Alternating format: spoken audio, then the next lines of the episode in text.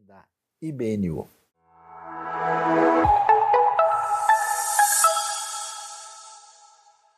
Chegou o momento quando vamos voltar a nossa atenção à Palavra de Deus para aprender mais da revelação divina que dirige e instrui a nossa vida. E depois de podermos adorar a Deus, cantar e estarmos reunidos, ainda que à distância, em nome do Senhor, como Igreja de Cristo, é necessário ouvir o que a Palavra de Deus tem a nos dirigir, a nos ensinar. E hoje vamos pensar no poder da Palavra. É interessante observar o texto que aparece na primeira carta de Pedro, no primeiro capítulo, a partir do verso 22, lendo até aqui o 25, a palavra divina diz o seguinte: agora que vocês purificaram a sua vida pela obediência à verdade, visando ao amor fraternal e sincero, amem sinceramente uns aos outros e de todo o coração. Vocês foram regenerados, não de uma semente perecível, mas imperecível, por meio da palavra de Deus viva e permanente. Pois toda a humanidade é como a relva, e toda a sua glória como a flor da relva. A relva murcha e cai a sua flor, mas a palavra do Senhor permanece para sempre. Essa é a palavra que lhes foi anunciada. A carta de Pedro, a primeira carta de Pedro, é uma carta de ordem muito prática que pretende falar para os diversos discípulos de Jesus espalhados por uma região da Anatólia antiga e falando a respeito de diversos assuntos. Um dos temas que aparece é uma espécie de chamado a uma vida consagrada a Deus, aquilo que é chamado de santidade, que tem a ver com uma caminhada do discípulo de Jesus a ser cada vez mais parecido com o seu mestre. Num certo sentido, nós nunca podemos ser como Deus, porque Deus é todo poderoso, e qualquer tentativa de igualar-se a Deus é considerada um absurdo, uma coisa completamente desfocada, um elemento idólatra e que a Bíblia claramente repudia. Por outro lado, nós somos chamados a ser como Deus no sentido do caráter e da virtude, e essa caminhada de santificação é um chamado nessa direção. Agora, a pergunta é, e quando a gente fala sobre isso, como é que se dá essa caminhada? E porque nós vemos aqui que eles têm a sua vida purificada, né, pela verdade, eles aprenderam a amar uns aos outros, e Pedro elogia essa caminhada e vai dizer que isso aconteceu por aquilo que envolve uma espécie de nascimento. Eles foram gerados por uma semente. E essa semente nitidamente aparece ali, expressa como sendo exatamente a palavra de Deus. E aí tem um contraste interessante, porque falou em semente, você lembra do contexto vegetal, né? Você lembra exatamente daquilo que nasce, né, na sua experiência aí agrícola, né? E ele diz, olha, de fato você vai ver que a relva, né, a planta nasce e ela cresce, ela vem da semente, mas ela vai embora. E a palavra de Deus permanece para sempre, que aliás é uma citação que o primeiro capítulo de 1 Pedro nos traz do livro de Isaías capítulo 40. Então ele vai dizer que o desenvolvimento, a caminhada da vida na relação com Deus tem uma relação completa de dependência, de sintonia com a palavra divina. Por isso que toda a tradição de fé evangélica, batista, desde a Reforma, deixa bem claro o caminho que a gente deve ter em função daquilo que é chamado de sola scriptura, né? Porque A pergunta é: qual é o caminho de transformação da vida que alguém pode procurar e que trajetória a gente deve seguir?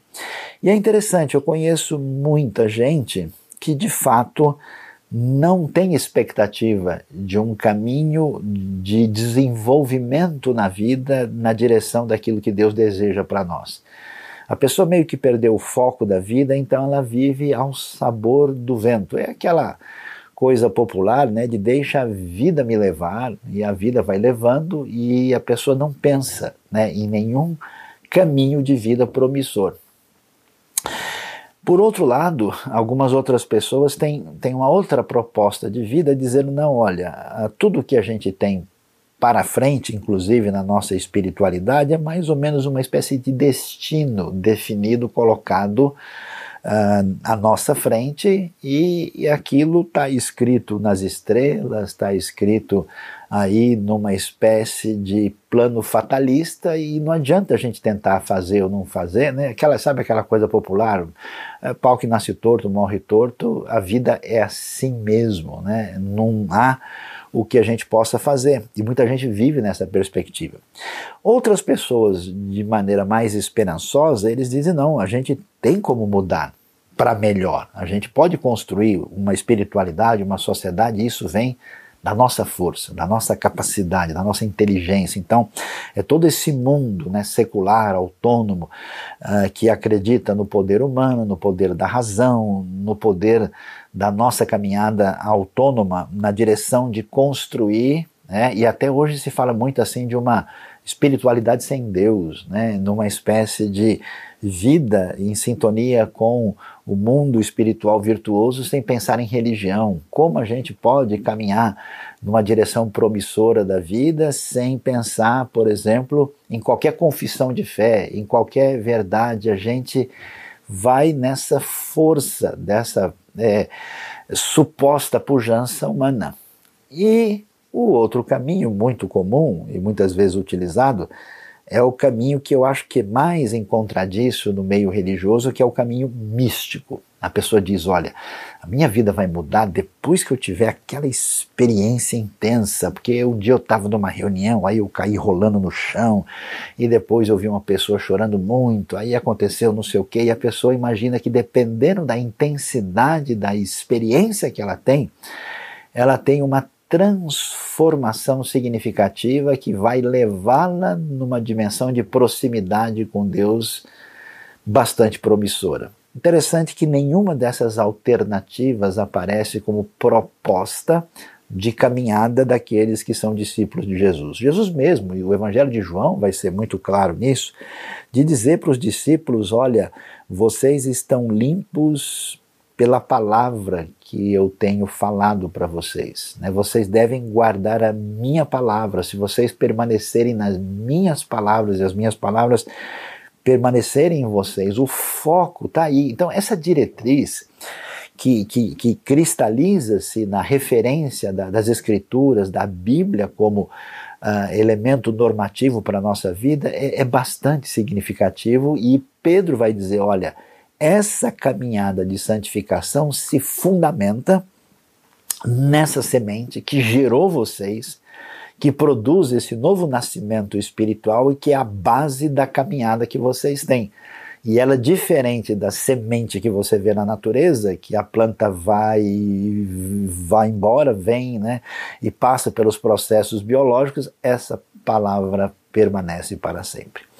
Para a gente ver como isso é significativo, a Bíblia trabalha a importância das palavras de uma maneira que a gente nem imagina quão importante ela é. Por exemplo, um dos livros que mais fala sobre, assim, o poder das palavras no ambiente humano é o livro de Provérbios, que eu aconselho você a ler se você quer ter uma caminhada sábia na vida.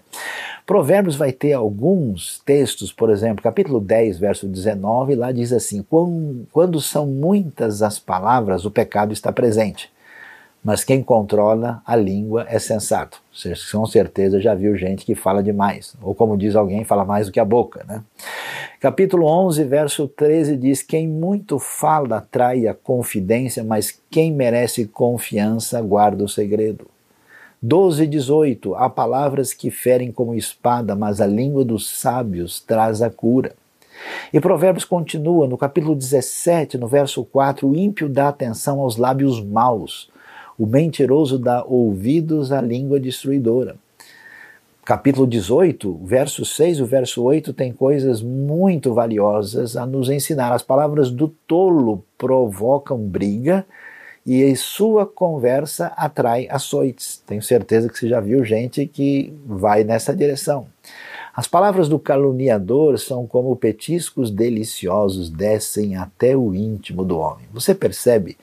A maneira como a palavra é utilizada, se fala demais, se fala de uma maneira a atrair a confiança, se a gente fala de uma maneira a ferir e a machucar, né? Quando a gente está contaminado, a gente parece que quer escutar palavra ruim. Como eu tenho visto gente que se tornou viciado em discurso negativo. Que coisa de louco! Como é que pode um negócio desse tipo, né? A gente vê a multiplicação das palavras que provocam briga, que a Bíblia associa à atitude do tolo, né? E esse negócio é curioso, Provérbios falar, né? Que quem vai falar mal dos outros, o caluniador, o pessoal vai como quem está comendo brigadeiro em dia de festa. É terrível essa situação. Portanto, a maneira de lidar com as palavras e há poder nestas palavras, ela é tão valiosa, ela é tão importante que a Bíblia vai mostrar que existe uma virtude, né, especial em quem consegue trabalhar bem com as palavras, e há um problema sério em quem tem as palavras como uma fonte de destruição, aquele elemento que aparece em Efésios, né, de uma palavra que tradicionalmente é traduzido como palavra torpe, a palavra grega sapros, que significa uma palavra podre, uma palavra de destruição.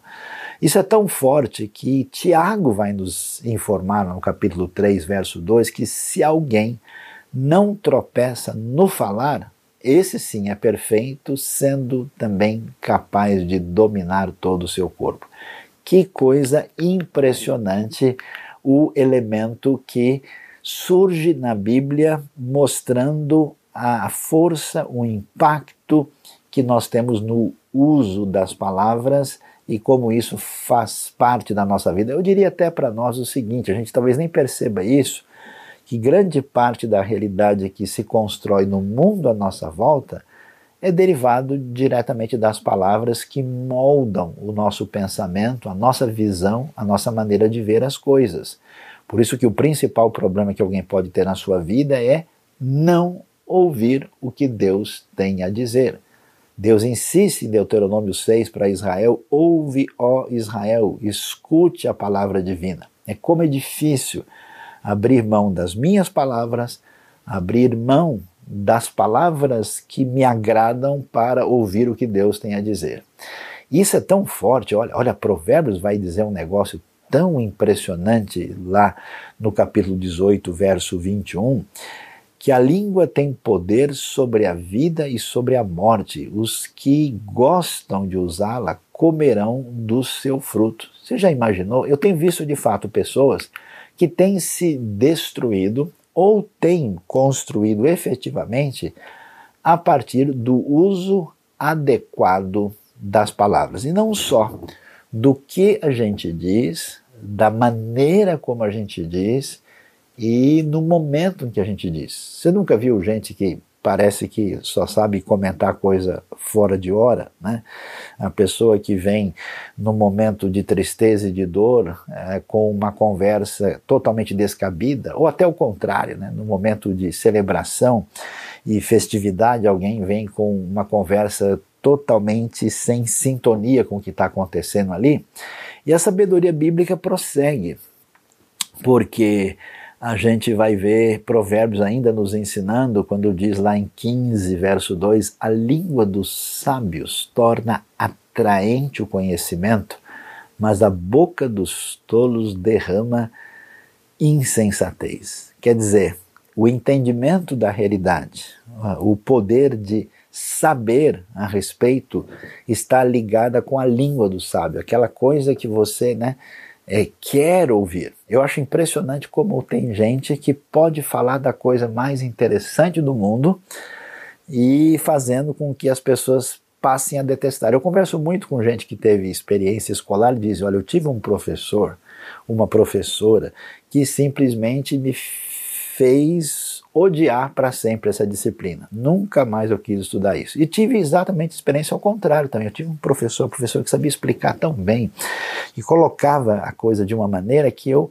aliás, decidi a minha vida nessa direção por causa do professor, da professora, daquele que me ensinou adequadamente.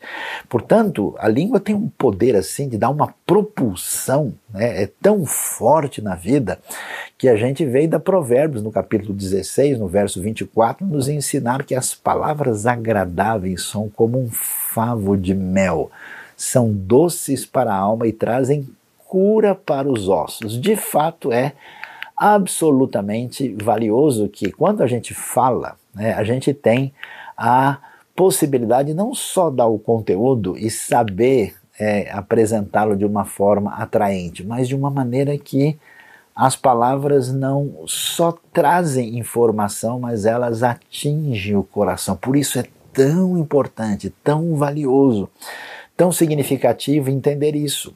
Olha a sabedoria bíblica, que coisa impressionante a palavra de Deus, que conselho prático para a vida.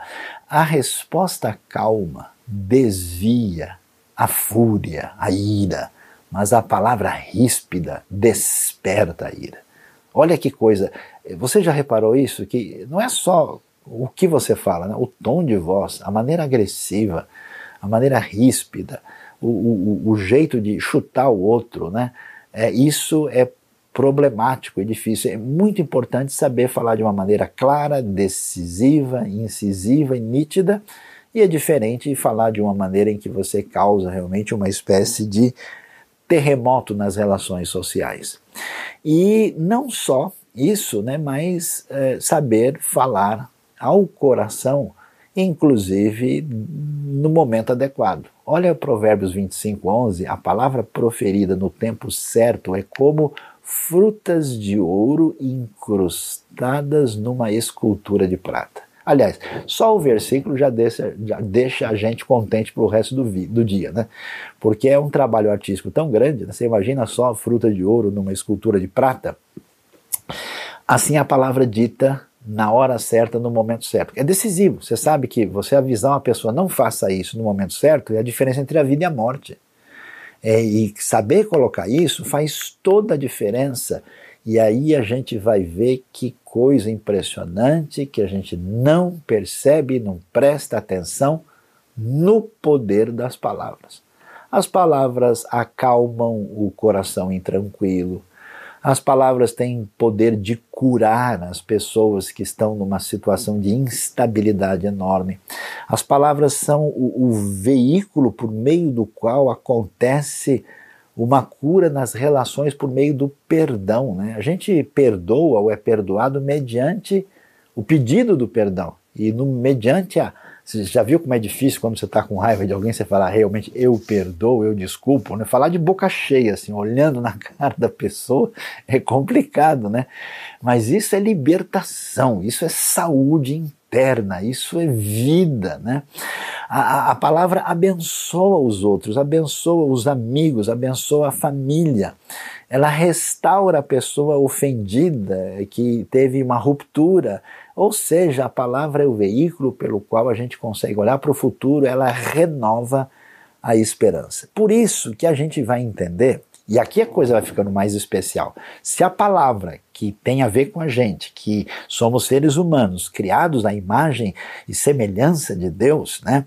A gente está percebendo com tudo aquilo que a sabedoria bíblica e provérbios especialmente nos ensina, que a palavra tem esse poder assim de restaurar, né?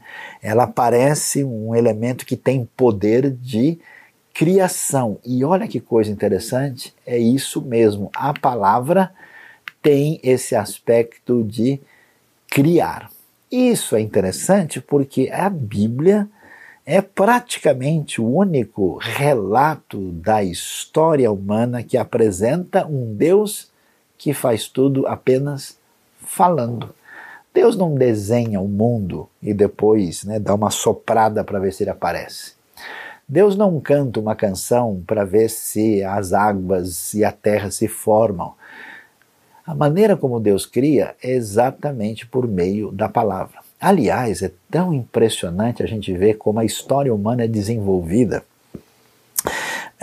pelas grandes mentes criativas da história. Você já viu os gênios da literatura, os gênios da arte, que tem esse impulso que certamente tem a ver com a ação divina, com a imagem de Deus que neles está, como eles conseguem, às vezes, redirecionar toda uma civilização, toda uma época, a partir desse impulso criativo que faz uma leitura da realidade, e a gente nem sabe direito se a vida imita a arte ou a arte imita a vida. Então é a força e o poder do elemento criativo.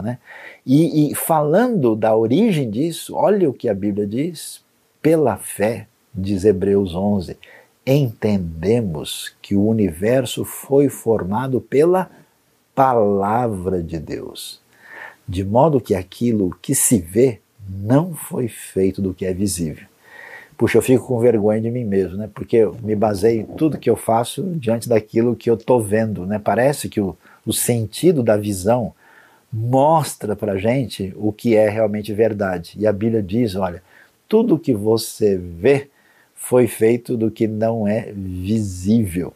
E, aliás, a ciência demorou para descobrir essa realidade de que, de fato, o mundo invisível controla aquilo que aparece diante de nós, e Deus afirma com clareza que o universo foi formado pela palavra de Deus. Diz o Gênesis, Vaiomer Elohim, Vaiomer Elohim.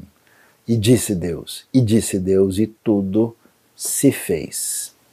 Isso é tão forte, porque essa palavra que cria, que tem poder, e eu estou querendo que você chegue comigo lá onde a gente começou com Pedro, que a vida espiritual em Cristo que nós temos, ela vem da palavra divina, dessa semente que germina e que nos dá vida diante de Deus.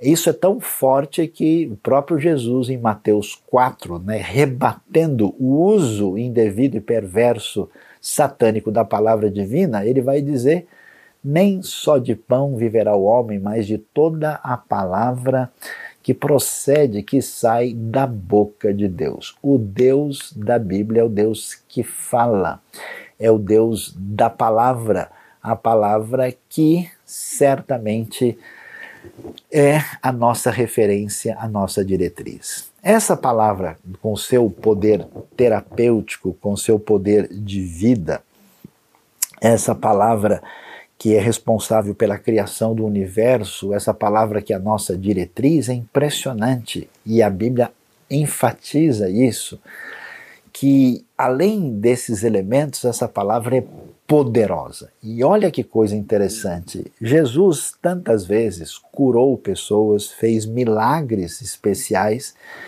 e esses milagres e até o seu poder sobre os espíritos maus se manifestava pelo uso da palavra. Em Mateus 8,16, o texto é muito emblemático quando diz que, chegada a tarde, trouxeram a Jesus muitos endemoniados. E o texto é bem sutil e diz: e ele, com a sua palavra, expulsou deles os espíritos e curou todos os que estavam enfermos. Não é interessante? Você imagina que Jesus vai fazer algum tipo de ritual, vai passar alguma coisa na pessoa e vai... Jesus, de fato, cura de maneira diversificada, mas aqui esse texto diz que apenas com a sua palavra expulsou os espíritos maus e curou os que estavam enfermos. Essa ideia dessa palavra, do seu poder, do seu efeito extraordinário, e é isso que a gente viu aqui em 1 Pedro 2, que ela permanece para sempre, ela é tão impressionante que Jesus vai dizer, quando ele está falando sobre o que vai acontecer no futuro, no famoso sermão das dores, que aparece em Marcos 13, em Lucas 21, mas em Mateus 24, 35, ele diz: o céu e a terra passarão, mas as minhas palavras não hão de passar. como a gente vai vendo, né, a gente precisa agora parar para pensar você na sua vida. Como é que você tem conduzido? Qual é a força que dá diretriz para você? Ou você está naquela de deixa a vida me levar? Você está naquela de dizer, não, deixa eu pensar, refletir e tentar organizar pelo meu poder? Você funciona como alguém que depende só das suas ideias? Você é uma espécie de satélite social que segue o que está acontecendo? Aliás, tem tanta palavra hoje que você não sabe mais nem qual escolher, qual é o critério. Ou você, até na sua vida espiritual, é alguém que é altamente dependente dessa via mística, que você tem que ter uma sensação muito forte para poder tomar uma decisão de caminhada da vida, e você não gasta tempo para entender e compreender, estudar e aprender aquilo que Deus disse na sua palavra. Portanto, essa necessidade é tão séria que Deus, que cria o mundo falando, a manifestação do Filho de Deus, que é chamado a palavra, o Verbo de Deus, e ele nos deixou a sua palavra escrita, isso faz com que nós tenhamos a necessidade de dar toda atenção à palavra de Deus, a essa realidade do que a gente chama de sola scriptura. Eu fico impressionado com muita gente que se afirma discípulo de Jesus e que nem conhece bem as palavras de Jesus, e que conhece uma série de elementos da sua tradição religiosa, mas que realmente não leva a sério a palavra de Deus. Que tipo de vida é essa? Como assim a palavra da verdade que permanece para sempre, essa semente que produz o novo nascimento, que é diretriz da nossa vida, como é possível caminhar sem isso? É algo assustador no ambiente religioso de hoje, como o desconhecimento das escrituras, da palavra divina, se torna uma espécie de enfermidade problemática, e as pessoas ficam de fato dependentes de palavras, como diz Provérbios, de mau uso, de diretriz indevida e até mesmo palavras perversas, negativas e destruidoras. A palavra de Deus, ela está presente e ela nos ajuda, por exemplo, a viver em família, na sua vida relacional, a lidar com os pais, com os filhos, com o esposo, com a esposa, a trabalhar na empresa, na vida secular, como executivo, como patrão, como empregado, no ajuste emocional interno. Você sabe que quando a gente fica problemático e perturbado e tenso, você está congestionado com palavras que você não colocou para fora. Aliás, a vida cristã é muito interessante nesse sentido, porque ela é muito essa dinâmica de palavras. Você precisa receber e abrir o coração para receber as palavras divinas, e você precisa colocar as suas palavras para fora, orando a Deus. Você percebe que essa dinâmica envolve uma terapêutica espiritual de palavras para fora e palavras para dentro? É como uma espécie de alimentação, como exercício, como um respirar, que você põe ar para dentro e ar para fora, e o ajuste emocional, o equilíbrio interno, depende da relação com a palavra divina. Isso envolve a restauração das feridas, daquilo que machuca, que causa trauma, que causa dificuldade, que problematiza a nossa relação com Deus e com o próximo, ou seja, a palavra que tem poder de criar e poder de vida, ela cura aquilo que a gente acha que é absolutamente incurável. Quer ver como é interessante? E aí a Bíblia, eu vou dizer, é espetacular.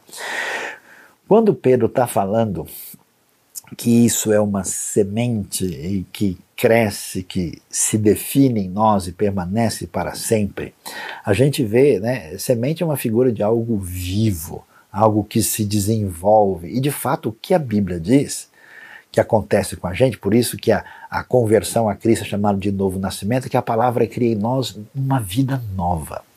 E sabe o que acontece? Agora se segura aí que a coisa vai ficar diferente. Você talvez não pensou muito sobre isso. A palavra muda a gente, a nossa vida. Sabe como? Afirmando que a gente é o que a gente nunca foi. Esse poder criativo da palavra é impressionante, porque, de fato, né, demorou um pouco para a psicologia humana entender que na construção da personalidade da vida de uma pessoa, quando a gente pega uma criança e bombardeia ela de elementos negativos, né? Aqueles pais insensatos que chamam o filho de burro, de estúpido, de incapaz e vamos dizer, maltratam a criança com palavras derivadas da sua própria dor e insuficiência pessoal, a gente descobre como isso dificulta depois a vida de uma pessoa, porque a gente, quando está doente, a gente se apega ao discurso negativo. Eu fico assustado como tenho visto pessoas que parece que estão querendo algo de destruidor, de mortal, um elemento violento, algo que realmente parece que se você falar palavras positivas, a pessoa tem até um, né? Sabe, eu me lembro quando eu era muito jovem, eu peguei um tipo de hepatite, daquela que não é tão grave, e aí eu sentia, né, o cheiro do bife que estava sendo preparado, e eu achava a coisa mais horrível do mundo, e não suportava porque eu estava doente. Depois que eu sarei, coitado do bife, a gente resolveu a coisa com bastante facilidade, né? E quem está doente parece que se apega a discursos nocivos, ouve heresia com facilidade, não consegue discernir aquilo que é saudável do que não é, parece que é atraído por um discurso que envolve medo, culpa, manipulação, ou mesmo uma atitude que reforça a sua atitude pecaminosa, de maneira que ele possa viver de uma maneira indevida. Quer dizer, existe toda uma problemática, e a palavra divina que salva, que cura, que perdoa pecados, que renova a vida, Deus vai falar para a gente o quê? Ele chama a gente, no Novo Testamento, de santificados. É claro que a gente não é santificado em nós mesmos. Deus nos chama, e é isso interessante, você lê as cartas do Novo Testamento, você fala, não, peraí, o apóstolo Paulo, o apóstolo Pedro deve estar de brincadeira, ele está chamando essa turma que ele está puxando a orelha aqui, que está aprontando isso, que está entendendo tudo errado, está chamando esse pessoal de santos. Como assim, santo em que sentido? Como diz a linguagem popular, esse pessoal é santo do pau oco, que história é essa? Não, Deus nos chama daquilo que não somos para que, a partir do poder da sua palavra, nós venhamos a nos tornar aquilo do que ele nos chamou. Somos santificados, somos santos, somos amados, somos chamados de filhos. Antigamente éramos filhos da ira, agora somos filhos de Deus, somos chamados de salvos. É tão impressionante porque nós vamos nos tornar o que nós não somos pela fé que depositamos na palavra de Deus. Então preste atenção. Quando a gente ouve a Escritura, quando a gente recebe a palavra de Deus, quando a gente consegue de fato tirar as nuvens de cima da cabeça e abrir o coração para ouvir, receber e meditar a palavra, você não faz ideia do efeito que isso traz, do poder da Bíblia, porque a Bíblia conta isso na sua poesia, no seu texto doutrinário, na sua narrativa, numa situação de vida, que ela recria um ambiente no meio do qual a gente é inserido. E aí os nossos temores, os nossos medos, as nossas feridas, sem a gente perceber, vai sendo tratado pela narrativa bíblica. E quando isso mexe com a gente não vai vendo, vai cicatrizando aqui, vai redimensionando o conceito lá, vai acertando a ideia equivocada que a gente definiu, vai destruindo os ídolos falsos que a gente construiu a partir da nossa cabeça em nome de Deus e que não podem nos sustentar, vai quebrando a tradição que não tem sustento, e vai renovando a nossa vida, vai mudando, vai trazendo. Eu acho espetacular quando a gente lê o Novo Testamento e até mesmo as narrativas do Antigo, como você tem um enfoque de esperança renovado através das pessoas mais improváveis que cometeram os equívocos, os deslizes, completamente, digamos assim, impossíveis de serem tratados como eles são, redirecionados e trabalhados por Deus numa caminhada de proposta redentiva e de esperança que renova o nosso entendimento a respeito da vida. Por isso, mais do que nunca, a gente precisa entender que no nosso contexto, no nosso ambiente de crise, de dificuldade, a gente percebe de fato, o mundo tem muitos problemas. Problemas políticos que parecem que não tem solução. Problemas econômicos que representam um desafio difícil demais à nossa frente. Problemas de interação entre as nações e os povos, problemas de ordem sanitária, ou seja, são tantos desafios, até problemas da própria ordem natural. E a gente pergunta, quem é que pode enfrentar e lidar com toda essa situação de instabilidade? Preste bem atenção, a única maneira em que você vai ter estrutura na sua vida está relacionado, em primeiro lugar, com o tipo de relação que você tem com Deus. Você é salvo e perdoado pela fé, por aquilo que Cristo fez em seu favor, não pela sua força, ou pela sua religião, ou pelo seu poder. Pela graça vocês são salvos por meio da fé, e isso não vem de vocês, é um presente de Deus, não vem das obras para que ninguém se sinta orgulhoso. E isso se dá conforme 1 Pedro claramente nos ensina por meio da palavra divina. Agora, esse início de vida pela palavra, ele tem uma continuidade de caminho pela frente. Você passou pela porta, Jesus é a porta, mas ele também é o caminho. E Colossenses diz, assim como vocês receberam a Cristo Jesus, vocês também devem andar em Cristo dessa maneira. Nessa mesma dimensão de beber da graça que procede da palavra. Então, diante dos desafios, diante do congestionamento das muitas palavras que invadem a nossa vida, diante dos múltiplos discursos que cada hora apontam numa direção diferente, nessa situação difusa e perdida, eu hoje convido você, seriamente, a levar a sério aquilo que Deus nos apresenta com a sua palavra. Talvez você tenha até um histórico de caminhada na sua expressão de fé, mas é um histórico talvez superficial em relação à palavra. Talvez um histórico de seguir uma tradição confessional que você sempre amou. Talvez até se conheça muitos livros religiosos que você achou interessante, mas a minha pergunta é, como é que a palavra de Deus mexe na sua vida? Como é que o entendimento correto, né? Qual foi a última vez que Mateus, Marcos, Lucas e João trouxeram impacto na sua vida? O que os Salmos falou ao seu coração na última vez que você o leu? O que Romanos, ou o livro de Ruth, ou a narrativa de Gênesis produziu na sua vida? Eu convoco e imploro a você que a partir desse dia tome uma decisão na sua vida diferente de receber a palavra de Deus que tem poder de criar, que é absolutamente poderosa e que, aliás, enche o nosso coração de esperança, porque pelo poder da palavra, aquilo que Deus diz a nosso respeito se torna realidade à medida que a palavra transforma e muda a nossa vida. Deus abençoe a nossa vida, Deus abençoe o nosso coração e não se esqueça, há poder na palavra de Deus.